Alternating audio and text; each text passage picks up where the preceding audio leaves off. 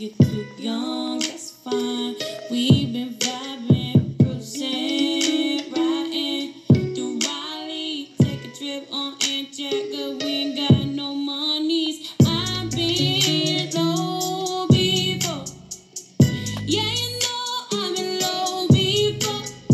I bring cups, you bring the smoke. It's a dove right in your look. Yes, I've been low before. Yeah, you know I've been low before. I bring cups, you bring the smoke. It's a dove right in your look. Broke thing, it's a written thing. Bounce game, it's a written thing. Tip the bang on the angle with my goalie. I call your name. Baby, I need you. Baby, I need you. I've been low before. Yeah, you know I've been low before. I bring cups, you bring the smoke. It's a dove right in your look. Yes, I've been low before. Yeah, you know I've been low before. I bring cups, you bring the smoke. It's a dove right in your look. How many times I say, broke one, baby, ain't got no bread, they ain't got no cheese. I've been trying to fertilize your eggs, moisturize your head, supervise the kids. Baby, won't you tell me what's up on you? It ain't really all about money to me. Shouldn't if you're trying to find something to do, sitting there looking like Sun E. I've been broken, you've been broke, your heart been broken, I'm still broken, breaking down weed. I've been hoping, you've been hopeless, help me please, heaven notice me, I'm out of focus. Somebody show me the rope though, so I could dodge a demon trying to choke my throat. Her last man was Lydia Lozado, he was taller, older, I'm like Amendola height. Trips left, open, right, call me over on emotion, I'm on your side, I ain't tripping, I'm finna dribble up and mobilize, survival mode, remorse, I grabbed the wheel and rode to death, I ride to die, I'm making life and taking life, I fuck a chick, I killed a guy, I spilled the beans and threw the rice, and night and shining armor fighting, give me the night and slice. My new thing, new flame, butane, nipple rain, coochie rain, lick 'em both, do my thing, pickle salt, dying throat, hot water, take a go, let me dry the boat, nah, well, yeah, bro. I've been low before. Yeah, you know I've been low before. I bring cups, you bring the smoke. It's a dove right in your look. Yes, I've been low before. Yeah.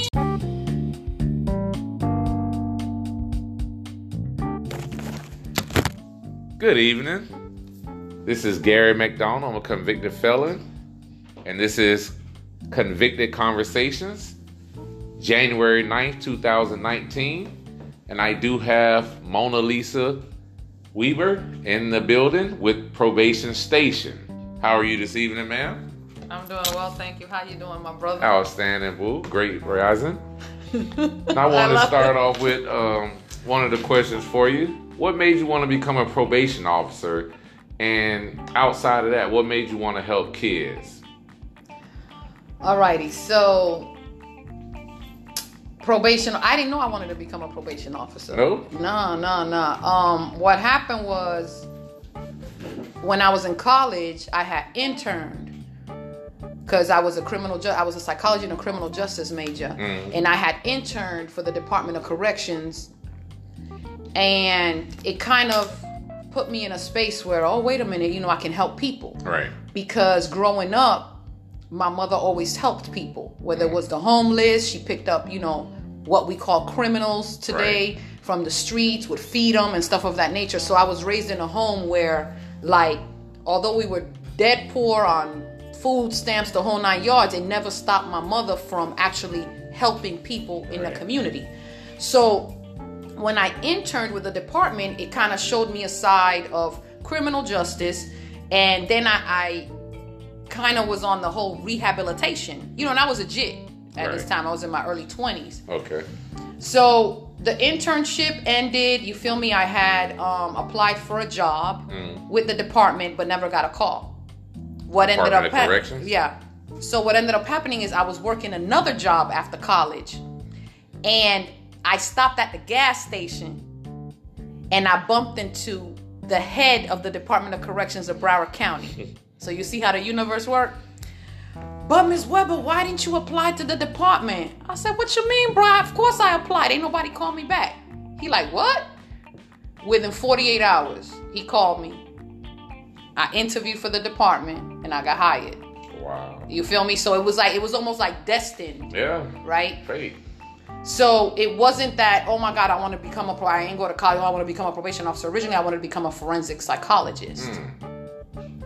So I took the job as a probation officer to work my way up to become a forensic psychologist. Okay. But when I was a PO, I just kind of started to understand that there was no rehabilitation. No. And I started to understand that there was a game being played within the system. You feel me? And I worked for about 6 years, 6 years as a probation officer in Broward County in the felony division. And during that time, I ended up getting a promotion working inside the courtroom as an in-court probation officer. Mm-hmm. So I started to see how the system worked. I started to realize, like, wait a minute, if you have money, you can kind of get off. If you have a good lawyer, you can kind of get off. Mind you, I was a JIT, so I did not understand the concept of the system. I thought that I was going in to help people. Right. Right? To the best of my ability. Although people who plea out to probation have to sign terms and conditions that they have to follow, but it's a setup. You feel me? So once I started to realize that and started to kind of wanted to help the people that were on probation, I became an outcast with the department to an extent. You feel me? A set up against men or black men? Like a set up against who? I want to say like a set up against the poor. Right? But which was so happened, the majority of the poor were black and brown people. Unfortunates. Right? Right. So, you know, I always want to make that clear. I was like, oh, when I grow up, my probation or not. It was like the universe just kind of worked towards that. And I'm very thankful and grateful because I was able to understand, learn the system from a different perspective. Right. Because this is what I tell everybody about the criminal justice system. The probation officer is one of the key people within the system. And let me explain why. A police officer arrests you and they're gone. You feel me? The judge sentences you and they're gone. Done. The bondsman works with your bond and they're gone. Done. So if 90% of people literally plea out, not over 90% of people don't see a jury of their peers. So in the United States of America, you have about 2.3 people in prison, and then you have about 4.2 million people under correctional control, some form of community supervision, which can include 4.2 million. Right. Maybe it could be a little bit higher. So the majority of people under correctional control are out here with you and me. Point blank, period. So community supervision, also known as house arrest, probation, drug offender probation, stuff of that nature. So they're out here with us with the guidance of their probation officer who has to abide by what the court ordered. So you basically got their balls in your hand. Pretty much. Wow. Pretty much. And then the lack of resources within the system doesn't help. Resources as far as what? Community service, housing, jobs, programs. So everything is pretty much, I always want to call it a setup. Because part of your terms and conditions of probation are you must maintain employment. Right. Or you must complete community service hours. You have to report every month. You have to comply with drug testing. And you have to pay every month. You have to pay, and let's not even get to that. Right. You feel me? So when you start looking at all these things, you're pretty much in jail, but out here with all the temptations. A little bit of freedom. Just a little bit. You're still, you're shackled into you're one step away from going into the system. Right. Right. So the terms and conditions of probation are set up for you to pretty much violate, because they say if you have any contact with the law, you violate your probation. Right.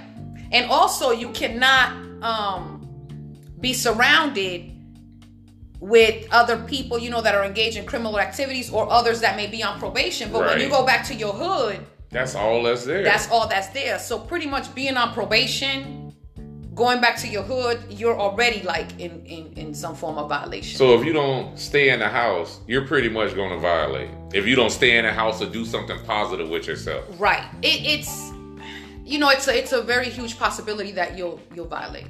Because it's just all the external circumstances. It takes a lot of support. It takes a lot of positivity. It takes a lot of dedication and determination for you not to violate. And then on top of that, you know, it depends on who you live with. Yeah. You feel me? Because then if you're on probation, your entire family's on probation as well. Yeah. Your home is subjected to search. Yeah. You feel me? If someone in your home says something against you, you may be, you know, you can violate. They call the police. Oh, he yelled at me. He threatened me. That's an automatic violation. Right. So it would depend on the probation officer. You know, some probation officers have more wisdom and understand what's going on and may try to help you with the situation or verify certain things. And then there's others that are like, this is what it is. Okay, that's it. You know, like straight by the book. Okay, out whatever. Out to send you back. You have some. There's just as there's a different type of person in any other industry, it's also the same with probation officers. You have the good one that's going to go above and beyond, right? You have the one that really is just real nonchalant. It is what it is. It don't matter. Whatever.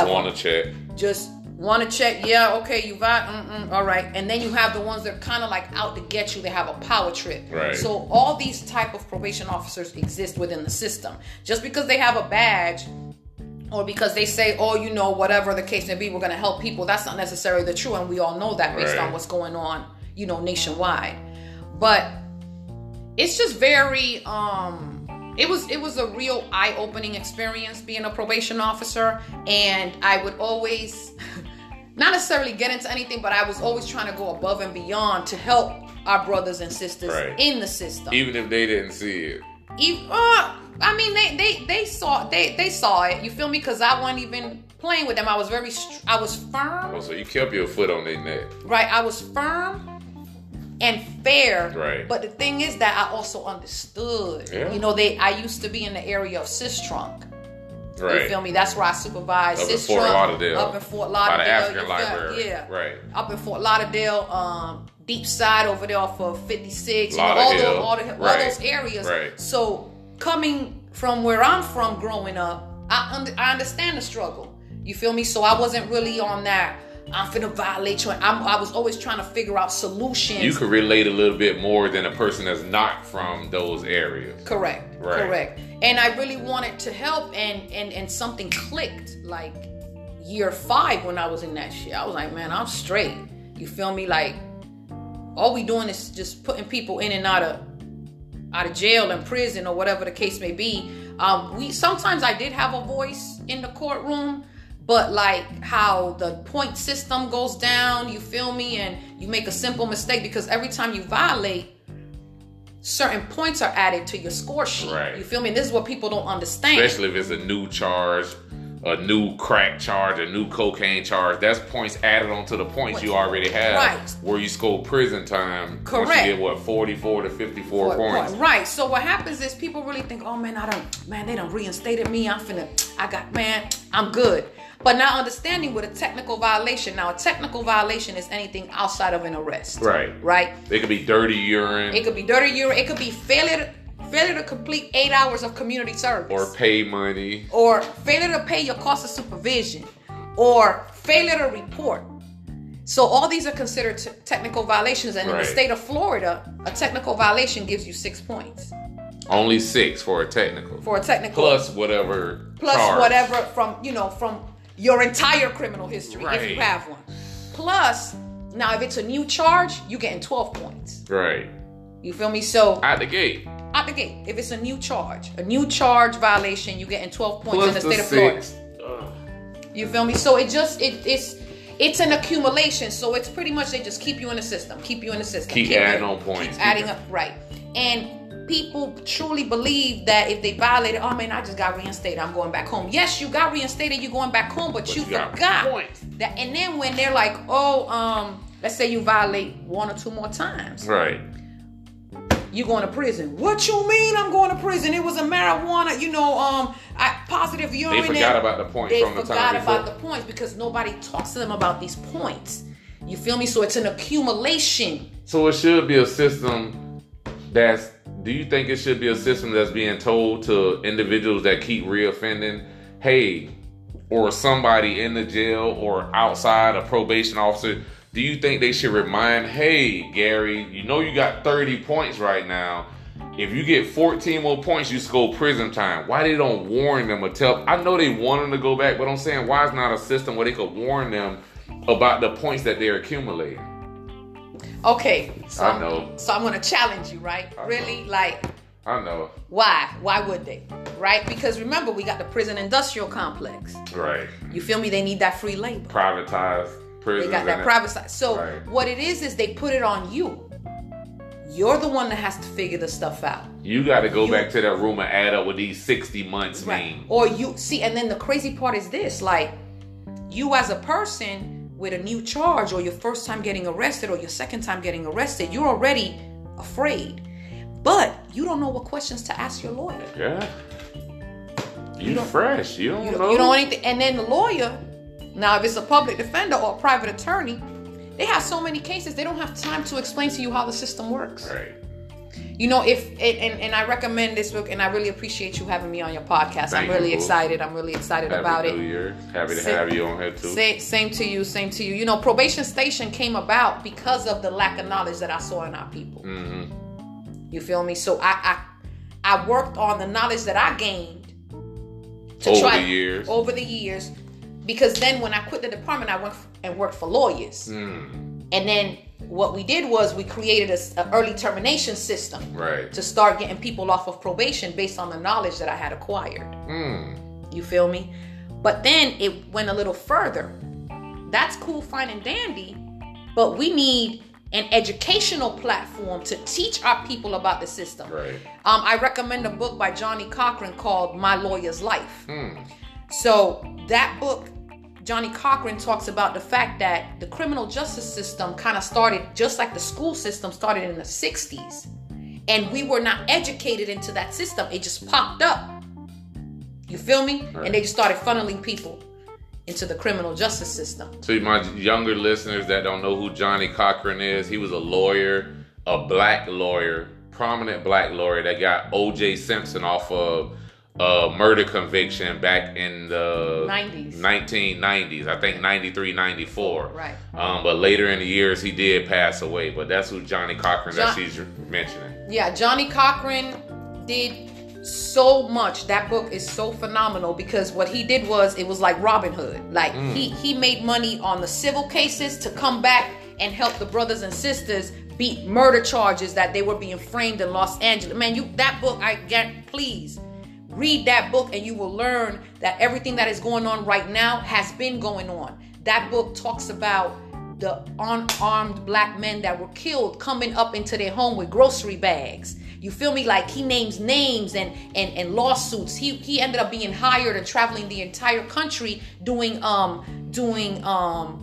civil cases after unarmed black folks were being murdered. What's the name of the book again? It's called My Lawyer's Life. My Lawyer's Life. Make sure y'all go download it or go to Barnes & Noble or wherever and get that book. It gives you an entire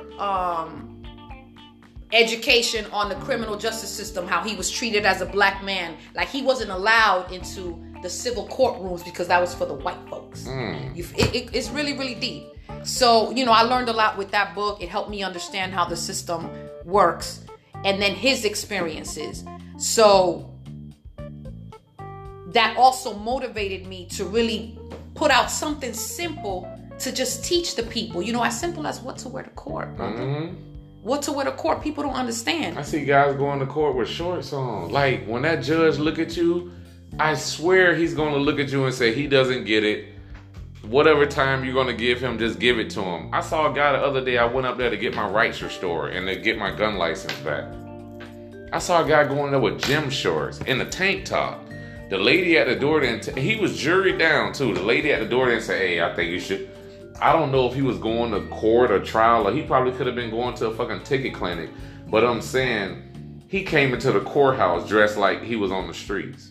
And I tell these guys all the time, your last grade completed in high school, they always ask you that. What's your last grade completed outside of your physical appearance? If you look like you're on the streets, that's how they're going to treat you. Yup. Pretty much it, because people need to understand one thing. You going into their house. Yeah. You going into their house. And according, you know, that it's what? Honor, respect, and integrity, which we know, you know, 9 times out of 10, there is none behind the scenes. You know, they do what they want, how they want to do it, yeah, and whatever the case may be. So I tell people, man, when you go into that courtroom, bring in the best representation of yourself. Right. Because that's the difference between 18 months and 36 months. I continue to tell people I sat in the courtroom every single day for almost a year. Right. And I saw how it worked. I understood how it worked. And it's an image. They look at it as, if you don't respect yourself and you don't have anybody here with you, then why should I respect you? If you don't give a damn about yourself, why should I give a damn about you? Right. That's why I always advocate about making sure you have proper clothing, proper attire. Bring family members, friends, right, to people the courtroom. People that can speak for your character. People that can speak for your character. Right. Bosses. And church people. You feel me? Church people. Do not go into a courtroom by yourself. I promise you. You feel me? And I don't think people understand the importance of these little things. Man, go to the thrift store, get you $1 shirt, yeah, some $1 pants, and some Payless shoes, if only to wear to the courtroom. Right. You feel me? Invest $5 in yourself, because it will save you 18 months, 12 months of probation off. Maybe years in prison. Yeah. So it's all about understanding how they think and how the system works, and just being knowledgeable and being empowered and understanding, okay, this is how the law works. This is how it is. This is how I'm supposed to be. Right. You know, you got people taking pleas at arraignment. I'm like, how do you take a plea at an arraignment? And the arraignment is the first court case. Right, they just want to get it over with. Right, and people need to understand that arraignment is the first court case where they're going to let you know what your charges are. Right. You feel me? Calm down, relax. Then they put it off for a calendar call. Then they set it up. Correct. Oh no, I want to end of the day. Let's go to prison. Like, right. And that's just the fear and the lack of knowledge. Right. You see what I'm saying? Like, let it run its course, because the burden is on the state. But not really. What if this guy is having such a hard time in life, Mona Lisa? What if he can't find nowhere to stay? What if he don't have no job, no prospects? Nothing's looking up for him. I'm quite sure going back to prison, it would be an easy decision for him. It'll be easy. Possibly. I don't have nowhere to stay. I don't want to sleep under a bridge. I'm going to get free meals in jail. Yeah, they're going to tell me what time I have to get up, but I don't have to live on the streets. I don't have to move from pillar to post and move from this place to that place. So that's why, me personally, I think recidivism is high, because those guys go right back to jail. And like, the definition of recidivism is the tendency of a felon to reoffend. These guys go right back with no problem. A week out, and they go right back. A week out. You haven't even hugged your family yet. Right. And right back, Mona Lisa, they right back in prison. I think that's also, you know, being institutionalized. Because let me tell you, one of the main things that I remember as a probation officer, and I will never, ever, ever, ever forget it, ever. One of the main things was, I had a person who was on my caseload that got out of prison. And it was a prison split. So a prison split is when you are sentenced to prison and it's followed by probation. So let's say you were sentenced to prison for, let's say, 4 years, and then followed by 4 years probation. So when you get out of prison, you come and you meet your probation officer. So this particular gentleman has spent many, many years in prison, and I will never forget him, because when he came into my office, we met, we spoke, and he was so institutionalized. About 2 to 3 months in, maybe like his second or third visit, we had a conversation where he was not able to adapt to what was going on out here in the world. Because when you're in prison, they tell you what to do, when to do it, how to do it. You know, you counting, you eat at a certain time, you go to the bathroom at a certain time, like all these things, they're telling you what to do. So your mind is already succumbed to being told what to do. All right. When you come out here, now you have to try to figure it out on your own. And he was so institutionalized, he told me straight up, like, I'm going back to prison. Like, I can't survive out here. And I've heard that multiple times, but this particular person just, it's, and I've been out of this, I quit the department years ago. You feel me? I haven't been a probation officer in years. And I could never forget him because he ended up going back to prison because he could not function out here. A lot of the men being in prison for so long after a prison split, because sometimes they're on probation after they get out of prison. Right. He just couldn't function, man, and he ended up violating and committing and went back to prison. And it's happened several times. But could you imagine getting out of prison after 10 years and your whole neighborhood change? Mm-hmm. Everybody's gone, different faces, different people, Spanish people, Arabics, you name it, it's in your neighborhood. You have, like right in Hallandale, just right on Foster Road, they have high-rises that they building, not high-rises, but different condos right in the fast area, drug neighborhood, whatever you call it. But they're building these buildings right on Foster Road. And I can imagine guys getting out and seeing that. Like the whole neighborhood has changed. They have a fire department. They have everything right on that one main strip. And I sit there and wonder, like, I see the changes on a daily basis and I'm out here on a regular basis, right? And I'm sitting there thinking, like, a guy that's getting out of prison after doing 10, 15 years, and you come out, none of your friends are around, people are in the graveyard, and like, what else is there for you to do if you can't find a job or a place to stay? And not only that, how about technology? Yeah, you don't even know how to work a cell phone. You don't even know how to work a cell phone. So all that is like a culture shock. Right. And then the lack of support and the lack of love. Remember, because let's be real. Right. When people get out of prison, a lot of the community consider them a burden. Family members within 30 days, well, what you gonna do? You need a job. Right. They don't understand the institutionalization. They don't even pick up a book to study what institutionalization is. Right. They don't care to comfort and nurture this person. So it's a stigma in that, just like it is with mental illness. Yeah, it's our communities have an entire, we just have issues all the way around. And unfortunately, those that come out of prison are sometimes the last in the totem pole. Right. You know, they don't know how to even dress to go get a job, let alone fill out an application to get a job. These trainings are not really done in prison. Right. You know, prison is more concerned on prison labor and maximizing profit. The food that they feed them, you feel me? It's not to nourish and activate, you feel me, the soul. It's not to make you better. Right. It's to break you down, specifically black and brown men. Now let me ask you a question. With this next future generation that's coming up, do you think it's possible with all of the knowledge that you have, all of the love that you have, do you think it's possible that we could keep a lot of these kids from becoming felons? The next generation. With the music and everything they showing on TV, they feminizing men, they emasculating men. Do you think it's physically or mentally possible that we could keep this next generation from becoming felons, or it's going to be a continuous cycle? Like, how do you honestly feel? Okay.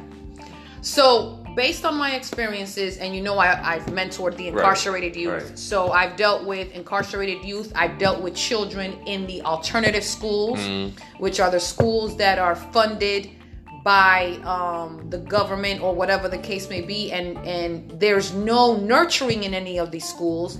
There's no rehabilitation inside the juvenile facilities. So based on all these experiences, the only way that I see that these children will not go to prison is if we actually create something for them. Like what? Create a safe space.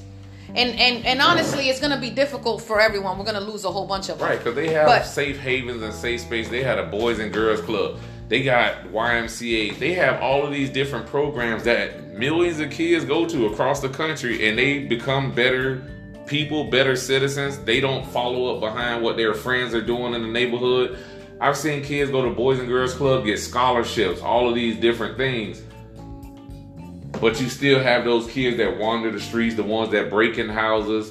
You still gonna have, everybody's gonna have a bad, not a bad apple, but you're gonna have bad people. Just in society as a whole, you're gonna have bad people. So, but these children, they're not bad. You don't think it's DNA related or hereditary or what they were... Well, I mean, of course, some, right? Some. Right. I think a small few. Yeah. The majority come from toe-up homes. Dysfunctional homes. Dysfunctional homes. Part of the foster system. Right. Part of I don't want to say single-family homes, because you got two-parent homes that are jacked up. Right, you can still turn out good. And you can still turn, right. So what I feel is that there is a lack of love, period. Because these children are not wanted, they have too much pressure, the parents don't listen to their cries. Let me give you an example. And this happens all the time. Mommy, when I grow up, I want to be an astronaut. Man, what you talking about? You want to be an astronaut? Shut up, man. You just killed that kid's dream. Mommy, I want to be a doctor. Man, doctor? Psh, what you talking about? So what them parents say, and they down to you, they hold a lot of weight. The words, the power. Yeah, when you start studying and psychology, and kids look at you like, your children look at you like you're the most amazing human being in the world. You are it. Mommy, daddy. And you mess around and you just stomp that child. And that's where it starts. Lack of food, negligence, no attention. Go out there and get it. We need light bill, phone bill, drug-infested homes. Right. Drugs. What kids see, parents think that kids don't see what they see, and they see it. Right. You feel me? The women bringing all these men in the household. The men bringing all these women in the household. Like... All this stuff is part of why a lot of these children get caught up in what it is that they get caught up in. And they're very impressionable. Extremely impressionable. But we start killing our children's dream as soon as they say, Mommy, this is what I want to be when I grow up. Because you don't understand it or have no association to it. You just... Right, because you as a parent, whatever the case may be, you didn't fulfill your dreams. Now, whether subconsciously or unconsciously or consciously, you done tore up your children. Some parents don't like their own children. You know, and we gotta start having these real conversations, because you can't tell me anything because I see it. Right. Seen it, experienced it. Man, I was teaching out of school. We had to bring the parents in because these children were out of control. I was actually hired to come and tone down these children that were taking over. Right. Because the kids, within 2 to 3 days, they fucking with me. They you feel me? It's like, yo, Miss Mona Lisa, you cool as hell, but oh my God, nobody talks like you, and because I ain't going in there with none of this teacher shit. What I ain't no teacher. All that bougie ass. I'm not a teacher. You feel me? I'm out here. I really care about these kids, and I'm trying to let you know what the fuck is really going on. Right. You feel me? So I ain't coming in there. Oh well, today you're gonna man, this is the real deal. This is what's going on. Right. So they gravitate towards me. You feel me? Man, we dealing with these parents worse than the kids, man. Literally, I almost got into it with the parents. I'm like, do you not understand that this and that, man? If that, I'm going, me and the kids were about to get. I'm like, these parents. Wow. Some of these parents are worse than the kids, and these parents are major contributors. That's what I'm saying. Where they get it from? The DNA. They get it from. And then we can't put all the blame on these bad kids. I hate when people say, these kids are bad, But when you sit down with them and have a conversation and you can relate to them and they see you and you see them, you can change. And everything stems from your childhood. Regardless how much they want to... regardless how much... And why is it that other children are able to experience swimming lessons and golf lessons and nurturing and family parties and all this other stuff... But I was got to be suffering, hungry, no breakfast, no this, no that. You ain't shit. Your daddy ain't nothing. Your daddy ain't shit. That's one of the biggest ones. Your daddy ain't shit. Right. You just like your daddy. Your daddy ain't shit. Right. You killing our boys. Right. With the power of words. See, but it's a deeper understanding, and I don't want to get into that because that's a whole nother holistic conversation. Mm-hmm. You feel me? Because I'm really deep into the psychological warfare of our people from an Afrocentric perspective. Right. You feel me? Going back to Mother Nature, understanding who we are as a people. We are soulful people. Right. We learn different. See, what's happening is this. You trying to put a square inside a circle. It ain't gonna fit. It's not gonna fit. Right. So you trying to teach our children the European way. You can't. All these MRSAs and not even that. Like, come on, what child sits in a classroom all day? Let's be realistic about this. What child with so much hyperness and so much soulfulness and creativity they want to run? Remember when we was growing up, mm-hmm. we running, we PE, we doing the tug of war, we doing this, we jumping double dutch, we busy hopscotch, we releasing that energy. Now there's nothing for our children to release that energy. There's nothing. A lot of we learn through like visual. We're creative. You feel me? More art, cooking, economic. Like we like to use our hands. Right. Where's the carpentry at? Where's the home ec classes at? Where's the art classes at? They taking all of that out of school. You feel me? So now our children will sit down over there and learn FCAT, whatever these type of. And I'm like, and our children are not dumb. They're not being taught by the right people. Right. And then we as a community fall for that shit. We fall for it. Right. Oh, my child got ADHD. Man, get the hell. Man, listen. You know, and for those that don't know, you know, there's certain aspects. Dr. Umar Johnson talks real heavy about that with the children and the psychoacademic and all this other stuff. Like, we really got to start understanding that we learn differently. Right. And our children learn differently. You feel me? So, like, I don't like when people are like, oh, these kids are bad. Right. Like, man, this is why I challenge adults. Your man break up with you, you about to cut your throat. Trust, cut your hair, everything. You feel me? Your woman cheat on you or break up with you, you over there going, getting drunk and wanting to get into fights. Mm-hmm. The majority of men in prison is from something that had to do with a woman. Yeah. So if we as adults are not able to cope or understand our own emotions, what the fuck makes you think a child can? Why do we put all this pressure on our children? To understand. To understand when we really can't. I mean, I'm my boyfriend broke years out. Snapping. Right. I'm gonna die. Right. You feel me? You go into depressed mode, people kill themselves. Yeah. But now you want our children to deal with those pressures. Do you know how many 12 to 14-year-old young brothers and sisters I have met that are responsible for taking care of their younger brothers and sisters? Yeah, I can imagine. So now, but we want to call these kids bad. Right. And, but yet we don't have any, some of them, body odor. These young ladies, 16, 17-year-olds, got to sell their ass to feed their younger brothers and sisters. Yeah. But then you want to call her a hoe. The mama doing hair, running the street. You feel like we really got to have like real conversations. Like we and just that's not what I'm saying. When people, not to get off subject, but people talking about R. Kelly and, oh, he need to be in prison. He need to be. What about the mamas and the people and people walking their kids to the door? What about all the people that took all the kids to Michael Jackson door and all the, like, it's just, it's out there. It's so much going on, particularly in the black neighborhoods. It's so much going on. And like you say, people don't talk about certain subjects. Everything taboo.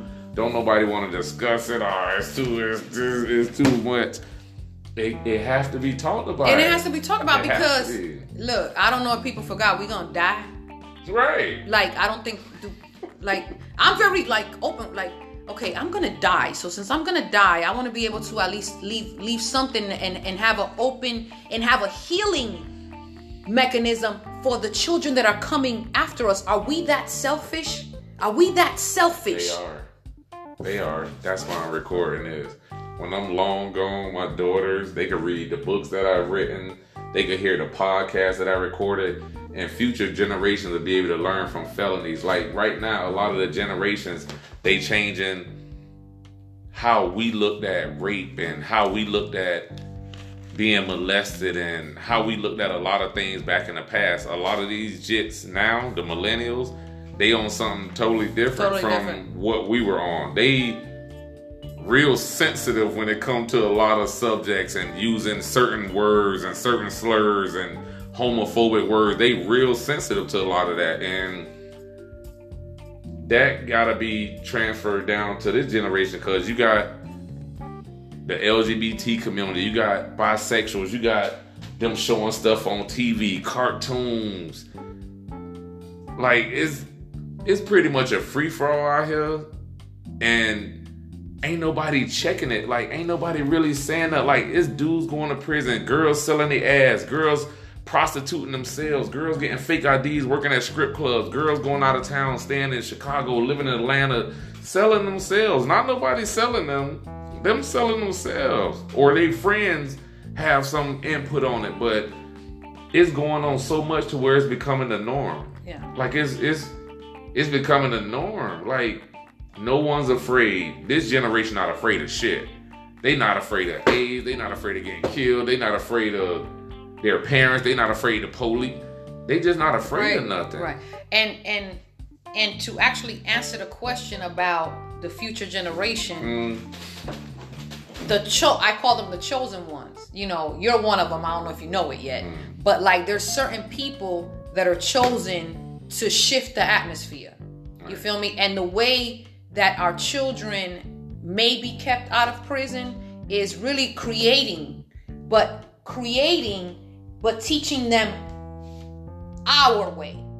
You feel me? Not being funded, not the organizate, none of that. Like, coming in, okay, these young brothers and sisters, we evaluate them, we spend quality time. You can't get a grant for love, man. Right. How you get a grant for love? Right. All these children need is love, like real love. Like, I care about you, I love you, I'm showing you, I'm not only telling you. You mean at home or in the school? At home, or, like... Because in school, you can't do that no more. You can't do that no more because they think so. But the thing is, one of my visions is to create that safe haven. You feel me? That breakfast, that good warm breakfast every morning. Right. You feel me? That healthy lunch, that how was your day today? You feel me? And really saying, what would you like to do? Right.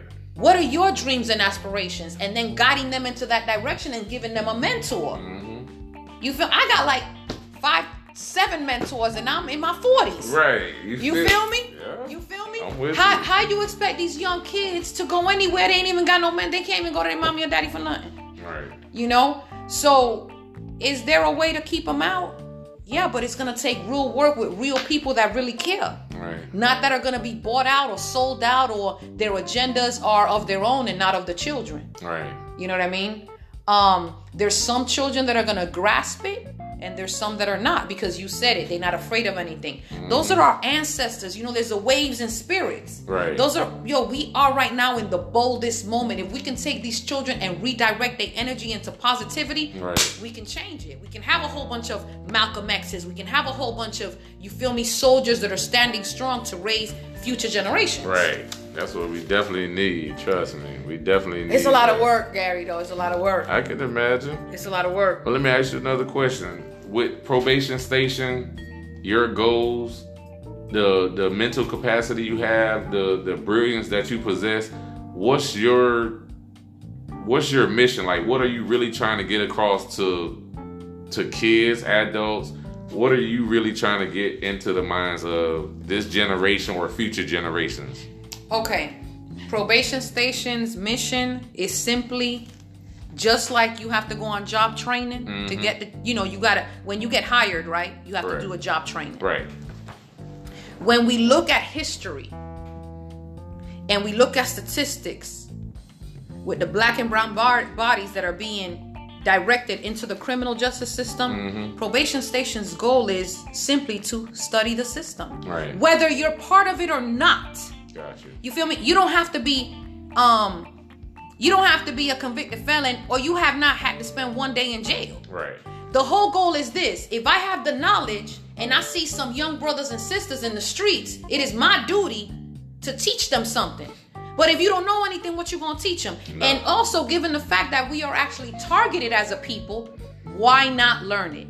Right. Just like, okay, when you go to high school, what you learning humanities for, or you never gonna use it again, algebra, you're never gonna use it again. Right. Why not teach our people and our children things that we know, unfortunately, we're going to be a part of, directly or indirectly? You mean outside of critical thinking? You mean like something hands-on? Correct. Gotcha. You feel me? Because at the end of the day, I've never been to jail, I've never been arrested.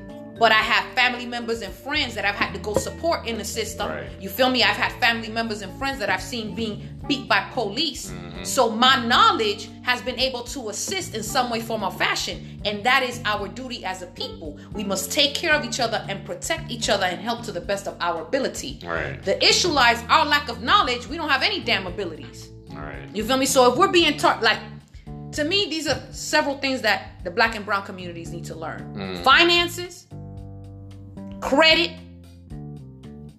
criminal justice, healthy eating. You feel me? These are things that whether we are part of it or not, we have to learn it. Healthy eat, the way we eat, that's a whole other topic. It's killing us. Right. You feel me? So there's certain things, like, you go to college and you spend all this money on classes that you're never going to use again. Mm-hmm. Then you in college, you mess around, hanging out with somebody, something happens, you and a girl in a room, she screams rape, it wasn't rape, now you're part of the criminal justice system. Felony that fast. Now, but if you know your Fifth Amendment, you have the right to remain silent. Mm-hmm. Everything you say can and will be held against you in a court of law. Fuck the cat, it will be. Like, why aren't we teaching our children this shit? Because the mere fact of them walking down the street, they may get stopped. Right. They coming from the bus stop. There's a book called, what is it? Justice While Black. I've read it a million times. Justice While Black. Is it Justice While Black by Robin Schitt? Shipp. Yeah. This was the scariest part of the book. And think about this. You chilling, you walk into, let's say, the bus stop. Mm. You're a tall, dark-skinned Black man. Okay. You just walk into the bus stop, you're going to work. The neighbor across the way, let's say, calls the police. Something happened around her way. Hey, listen, something happened, a robbery in progress, da-da-da-da-da-da. Description, a tall Black man. With a black and gray. And it's not even you, a tall Black man. Right. So now the police is coming and they see you. Mm-hmm. You're going to get stopped and you ain't got nothing to do. And this is in the book. Like, the mere fact that you walk outside of your house as a Black man, you a target. You're being racial profiled as soon as you walk out. Right. You're a tall Black man. That was you fit the description. Does that sound familiar? You fit the description? Of course. We always fit the description. Right. The Black man always fits the description. So the mere fact that you have Black and brown boys that fit the description, you need to be teaching them about the system. Right. Point, whether they use it or not, your job is to pray that it never falls upon them. Right. But at the end of the day, you want that knowledge. And this particular book breaks down so many different things. Even like, there was a particular chapter that talked about this young brother had all the school knowledge in the world, but didn't know his rights and ended up going to jail or something of that nature. Simply, mind you, but college books and all this, it doesn't teach you real life. We need real life. Right. We need to be teaching our people real life. Hands-on. Coping skills, learning about energy, learning about, you feel me, when you come around people, understanding, feeling vibes. We don't teach. Remember, we are a soulful, energized people. Right. We come from the motherland. It's all energy, the sun. Of course. We don't teach none of that. I try to teach them, but people don't listen. They have no clue what I'm talking about. I try to tell them to look it up and do their own research. But like I said, fall on deaf ears. It does. Because the dominant society has been studying us for years, and we playing checkers while they playing chess. Divide and conquer. They know how to keep us separated. So to answer the question simply is a curriculum for our people to be empowered. So when they walk into that courtroom, God forbid, they are not intimidated. The mere fact, I remember one time I was recording a slight commercial for Probation Station in front of the courthouse on a Sunday. I cannot tell you how many people drove by the courthouse, stopped, and got out and just stood there. And it just so happens that one of the people was somebody that I went to church with back in the day. And I'm like, hey, how you doing? What you doing here?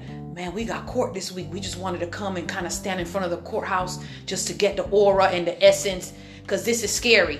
I'm like, get the fuck out of here. You telling me people come and just stand here? That's how scared they are to walk in the courtroom. So you so scared, but yet you won't educate yourself. But these people got your life in their hands, just like a probation officer. Oh, man. A probation officer or a lawyer, who got the most power? The PO, the probation officer. That's what I'm saying, because y'all write the statements. Y'all writing in, oh, he did the violation this, report. Y'all writing everything. And the lawyers got to wait for y'all shit to come back before they do anything. Right. So probation officers are more powerful than the lawyer. Than the lawyer, yeah. Damn. And then this is the thing, right? When they write the violation, right? Mm-hmm. At least here in the state of Florida. I don't know about other states because I only speak about Florida. Right. What happens is you have the violation report, then you have the affidavit and the warrant for the judge. The judge to sign. So you have the affidavit, the probation officer stating that they're being truthful and honest based on the violation that they wrote to the court, and then the warrant. But right before those two papers is your history of violations or whatever criminal history. So it'll be like, you got the violation report, right before you hit the affidavit is your, so the judge is looking at your entire history, then they see an affidavit and a warrant signed. Right, just like that. Just like that. So it's understanding that system, even that system of probation, what you getting into. You feel me? They don't understand that if they violate, there's a no bond hold. You're not getting out. There's no bond. Florida Statute 948 in the state of Florida. No bond. It's called a no bond hold. Right. So now you're trying to get yourself together. You messed around and you violated. Maybe you didn't report, or you reported late, or maybe it's a positive drug test, or maybe you didn't complete all those community service hours. But the judge signed the warrant. You got your own place. You got your job. If it's a no bond hold, you ain't getting out for 7 to 10 days. Right. And so now the probation officer give her a statement and they go from there. Your court date, you feel me? Unless you got money to hire a lawyer to try to speed that up and stuff of that nature. You feel me? Yeah. So most of us, basically what I'm saying is this. We as a people do not have the money to defend ourselves. Right. So given the fact that we do not have the money to defend ourselves, it is our duty to try to get that free education. What about like with legal aid? They have this thing where you can put money toward, but legal aid is one thing. What if somebody came up with a system to where if you got in trouble, these people could go to Mona Lisa and with these charges, and you'll be able to get it, whatever, knocked off, expunged, or what have you. Then, if you get a public defender, you know they don't even care. Like they work with the state. They out to railroad you, period. But the private lawyers, they pretty much work with you and. They know certain little. I done had traffic and heroin charges.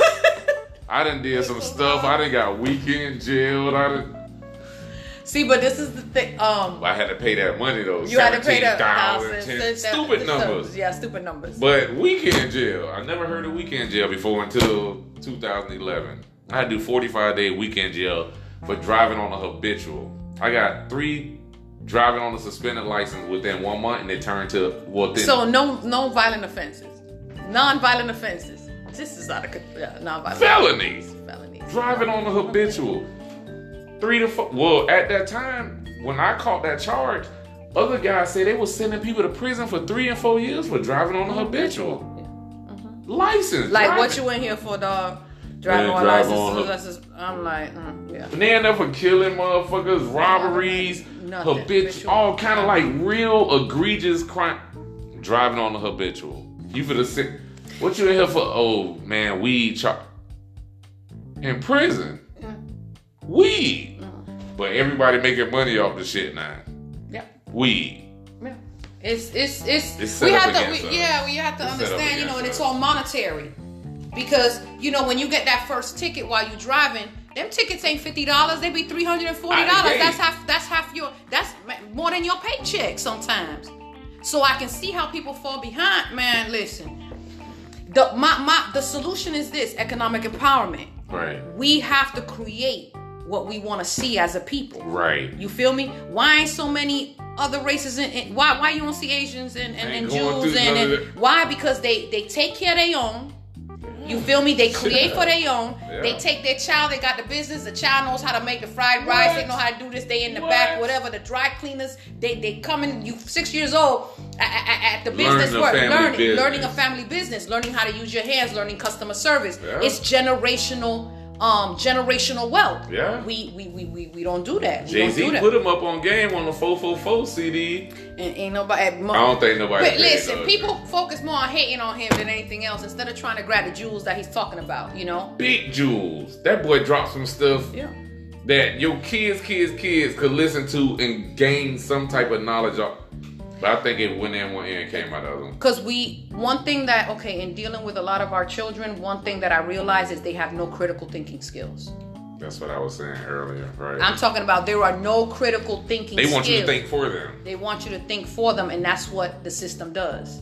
Yeah. Oh, and we're going to show you what we're going to do when we think for your little ass. Right. Crazy. And they really like... I mentored 40 juveniles at one point, right? Mm-hmm. It's 40 in the location that I visit. It's right. 40, maximum 40. Mm-hmm. Most of them don't know what a state attorney is. Not most even go of them, back to the room and look it up, or no, most of them don't know what convicted felon or adjudication withheld. So they come in here blind and deaf. They don't know nothing. Nothing. They don't know anything. All they know is that they got to pay the light bill, and the mama done said, "Man, it's been situations." They done bought a few lace fronts for these girls. They got their hair done, but a lot of it comes from prison. With the juveniles, a lot of it comes from the home, the pressures of the home. You got 13-year-olds that have adult responsibilities. Yeah. There was a particular time where a young brother contacted his parents or his mom or whoever, and the response was like, "Man, when you coming home, man, we need this light bill, we need water, we need this, we need that." So already, even incarcerated, they got this pressure. And yet we're not teaching them anything. We're not teaching them how to work with their hands. Right. Let's look at history. Mostly everything that was created by the black man. Of course. From the watch to the clock to the iron board. You feel me? Sewing, the Black Wall Street. Like, come on! Like, we're not teaching. They are zombies walking around in bodies with no. Yeah, they head in the phones all day and stuff. Yeah, they ain't no critical thinking at all. You know, as far as I see it, that's why a lot of them know how to deal with. All this pressure, everybody want to kill themselves. First quarter, like they don't know how to deal with it and pray and calm down. No and coping skills. None. They're not learning coping skills. They're not learning anything. You're just throwing them out there in the world, and it's like I've never seen, or maybe I'm just naive. I've never seen so many kids with anxiety disorders. Never, me either. And I'm like, What is going on? They don't know how. We're not teaching them anything. And I don't care if you come from a good home. Because when you give your kids too much, you're enabling them. You feel me? So all that good home, two-parent home, making money and all this stuff, like, it's not working. Right. So, Mona Lisa, I'd like to thank you for coming out with me tonight. And chilling with me on Convicted Conversations. Do you have any closing remarks, anything, any podcasts or anything you'd like my viewers to follow you on, or any websites or anything? Oh man! Well, first of all, let me say I appreciate you. Thank you so much. You're welcome. I'm excited to be on Convicted Conversations. Thank I think you, the ma'am. Name is super, super dope. Thank you, man. But you know, you can find me at probationstation.com, on Facebook, Mona Lisa Weber, W-E-B-E-R. I am a community activist. You know, I work a lot with the children in the hoods. We feed them. We do breakfast. We do kids movie nights. We really focus on trying to prevent certain things, show them a lot of love, because I think that's what our children need is love. So given the fact that there's no grants for love, you know, we always look for the community to help out. I've done gift bags inside the juvenile facilities, bringing them what they need, fine dining events inside the juvenile facility, giving them that home cooked meal. Right. So it's really about showing love, because right now it's difficult to create what we want to see because of lack of resources and funds. But again, you know, I thank you. And again, my name is Mona Lisa Weaver. I'm the creator of Probation Station. You can find me at probationstation.com. If you have any questions, if you're on probation, you know, I can guide you in the right direction. And, you know, let's create what we want to see. Let's stop focusing on past situations, and let's move forward with a lot of love. You feel me? I think love is the key.